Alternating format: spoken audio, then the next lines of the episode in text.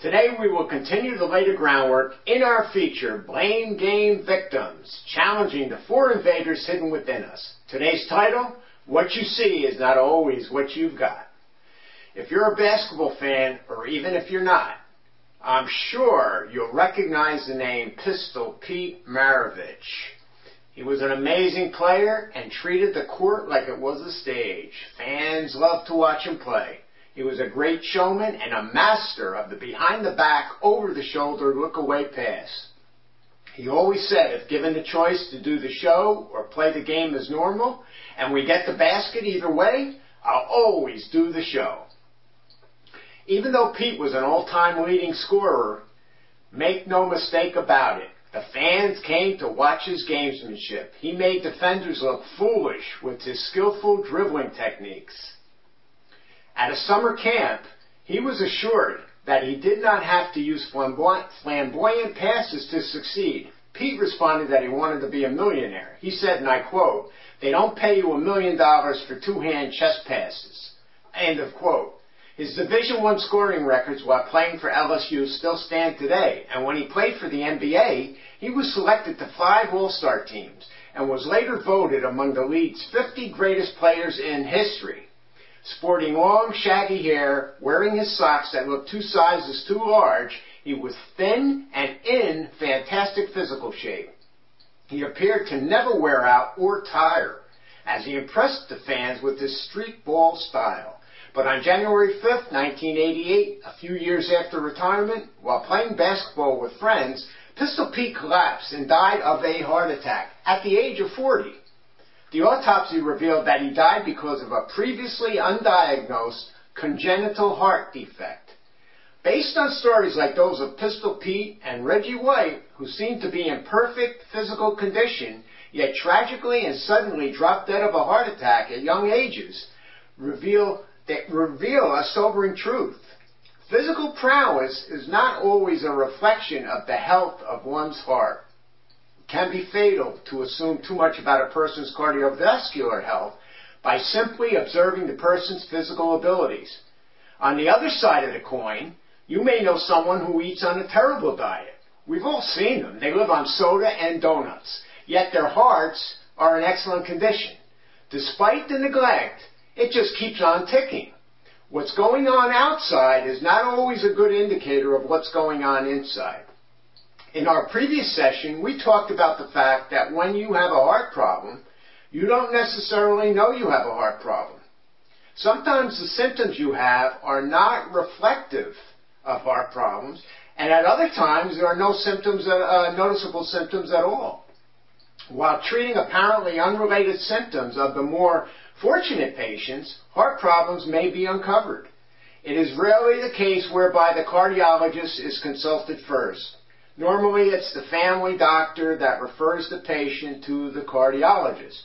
When things are not right, our bodies give us, distress, give us distress signals. The signals are usually loud and clear and should not be ignored.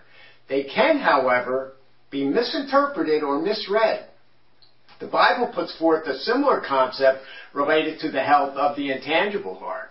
If in the Bible many evils are attributed to our other heart, things we would not normally associate with our hearts. We tend to reach for remedies to relieve the symptoms, but rarely deal with the root problem, and as a result, the symptoms linger. Let's look at a quick illustration.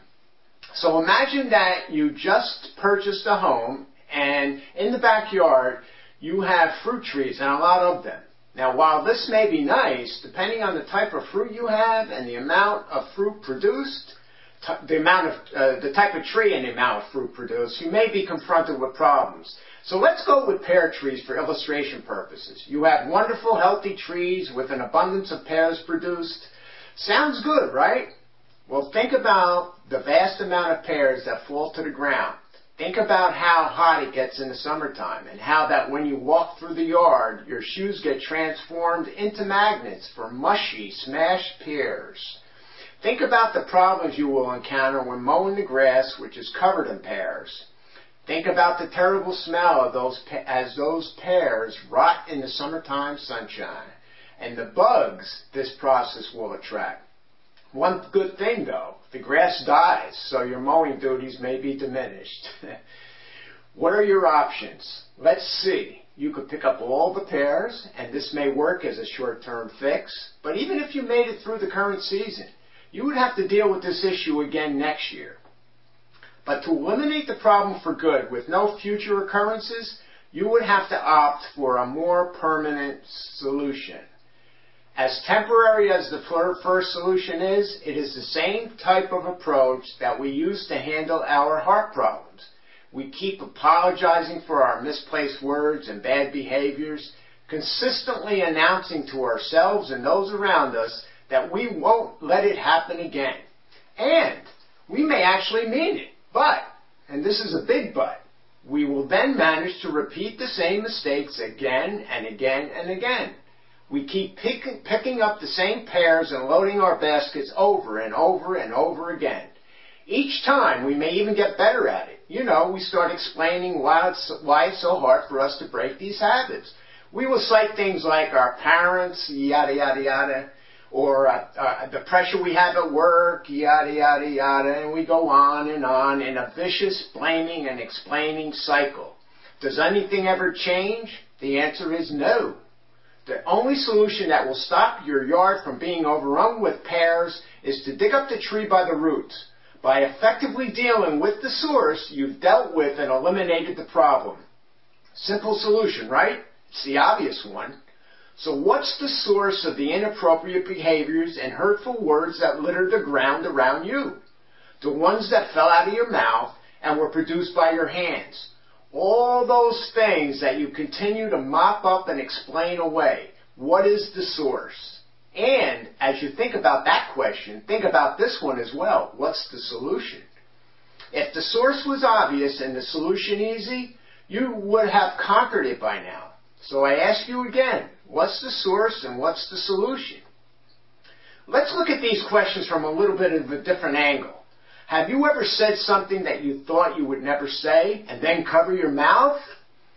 Or maybe you've even explain, exclaimed, where did that come from? People may have looked at you wondering the same thing. Wow, where did that come from? You may think that this was an exception, and maybe it was.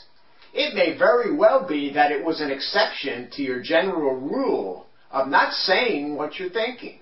In other words, not letting the world in on what's going on in your heart. Could it be that this embarrassing outburst was not an exception, but rather a reflection of what's really swirling around in your heart? We have all gotten very good at covering for our hearts. So good, in fact, that we have no idea how bad we really are. Then every once in a while our, our heart goes public. Oh, we didn't mean it, right? No. The truth is, we just didn't mean to say it. In the movie Liar Liar, Jim Carrey played the part of a pathological lying attorney whose son wishes that his father would tell the truth for one whole day. This becomes a reality, and for 24 hours it becomes impossible for him to tell a lie. Suddenly his heart is completely exposed. The filter comes off his mouth, and it, being his most valuable asset, begin, becomes his biggest liability. Cover ups become non existent and he is fully exposed. This was a movie, but what if this suddenly happened to us? What if we couldn't hide and cover up our junk from the rest of the world any longer? This would most likely force us to get motivated to deal with the sources of our issues. If the filters came off, we would vigorously reprioritize our attempts to fix the conditions of our hearts. We are not just limited to surprising words. Have you ever caught yourself doing something you know you shouldn't do? Something that you are dead set against and would condemn anyone else who did the same thing. I'll go out on a limb here and say most of us have. We do it, and then for some reason we're surprised and say to ourselves, why did I do that? So again, I ask the question, what is the source? Oh, of course, maybe the devil made you do it. Then you can deflect responsibility and with it, the blame. The Bible would have us think differently and points us elsewhere. Oh, it would be nice to be able to deflect the blame because then we wouldn't have to admit that we have heart problems. It would be much easier to attribute our, our occasional slip ups to behavioral issues. I mean, after all, we're all in the same boat, right? But a heart issue, man, that's deep and it really hurts. Am I really that bad? Do I need rehab? Andy Stanley wrote that, wrote that he had worked with high school students for 15 years and remembered that many times that he counseled parents whose kids had gotten into trouble. Inevitably, the parents would say something like, he's a good kid, he's got a good heart, he just got into a little trouble. Wrong. The bottom line is that he's not a good kid. Good kids do good things. The reality was their child's heart was fouled up. The kids had heart problems, not just behavior problems. The parents who recognized the root problem and responded accordingly were always rewarded with improvement in their child's behavior. The parents who would not allow themselves to face the painful truth found themselves dealing with the same kind of issues over and over and over. Putting kids on restriction does nothing for their hearts. It just delays further problems. Now, getting back to you. The people around you may know something that you are not aware of yet. The ones closest to you catch all the crap that explodes out of you when you fail to maintain the norm of keeping things hidden. You see, what's going on in your heart comes out at home when the safety's turned off and you let your guard down. This is when your heart exposes its ugliness to the people you care most about, those you love. So what's the solution? We definitely need to change and from the inside out. Guarding our behavior more closely will not help. Our words and actions are simply a gauge of what's going on inside of us. They indicate where we are, where we aren't, and where we are headed. The real problems is with our heart. This is where the change must take place. Must take place. Join us next time when we'll continue to lay the groundwork for this exciting study.